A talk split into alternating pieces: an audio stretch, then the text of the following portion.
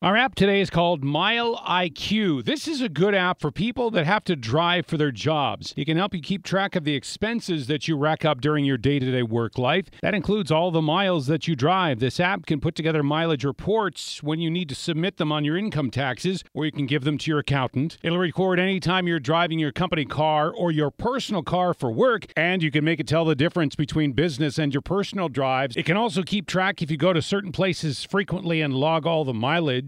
You don't have to worry about keeping paper logs any longer. This app does it automatically for you. MileIQ, free app on iTunes and Android with in app purchases. From the 24 hour news center, I'm David Rankin, News Radio 1080 KRLD. We really need new phones. T Mobile will cover the cost of four amazing new iPhone 15s, and each line is only $25 a month. New iPhone 15s? Only at T Mobile get four iPhone 15s on us and four lines for 25 bucks per line per month with eligible trade in when you switch.